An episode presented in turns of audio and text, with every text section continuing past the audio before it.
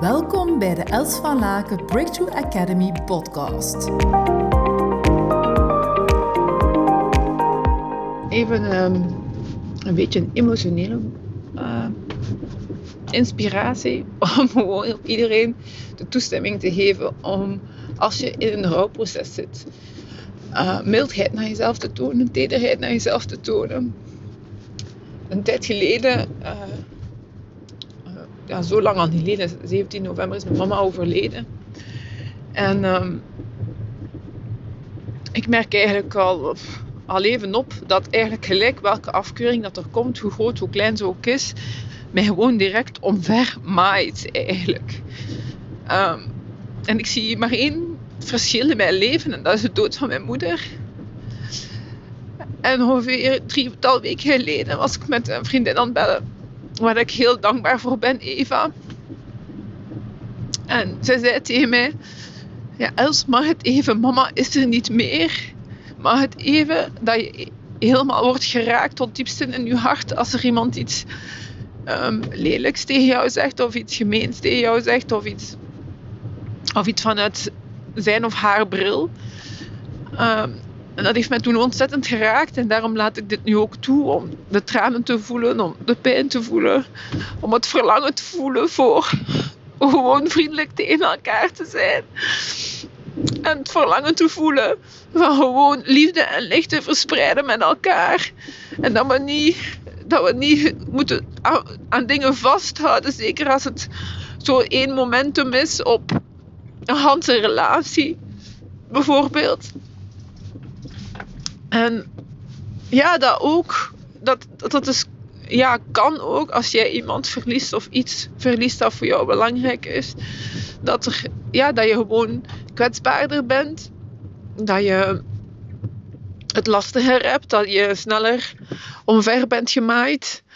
Um, dat uh, iets wat jou anders misschien niet zou raken of misschien redelijk neutraal zou worden ontvangen, dat je daar nu ja, ontzettend wordt door geraakt, wat ik dus nu ook heb.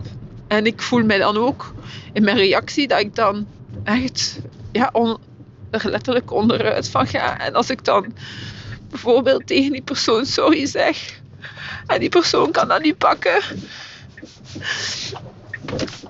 en die blijft doorgaan, dan vind ik dat echt heel lastig.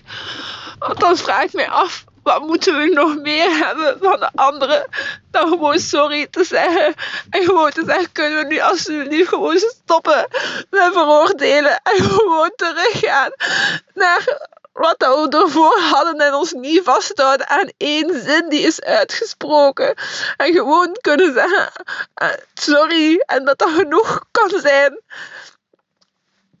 Ik, ik, ik, ik kan er echt niet meer om ik kan echt niet om hoe dat we bijvoorbeeld zouden moeten hard blijven tegenover elkaar en niet blijven vasthouden. Als iemand sorry zegt, kan dat dan voldoende zijn? Kan het dan voldoende zijn om iemand te vergeven en het gewoon te laten daar?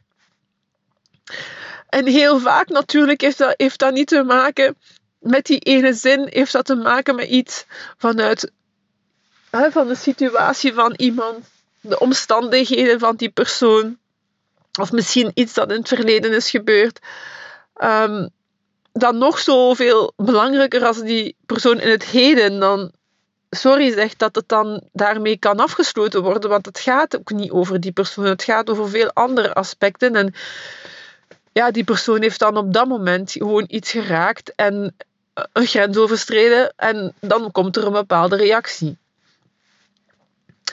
Dus ja, mijn boodschap is één en vooral als je in een rouwproces zit, van toe te laten dat je wordt geraakt. En dat gewoon te voelen, die pijn door, door te ademen, door door te ademen. En ten tweede ook een boodschap naar iedereen van ons allemaal. Als iemand sorry zegt, kan dat dan voldoende zijn om het gewoon daar te laten. En dan te kijken naar de toekomst. En te kijken van, hé, hey, uh, hoe willen we het anders um, samen? Dat is mijn hele korte en krachtige inspiratie voor vandaag. Dikke kus en tot hou. Ontzettend dankbaar voor je aanwezigheid. Verspreid samen met mij deze positieve energie en tips Deel deze podcast op je social media. Wil je graag persoonlijk contact? Mail me op hello@elsvalaken.com. We beantwoorden elke mail. Tot hou!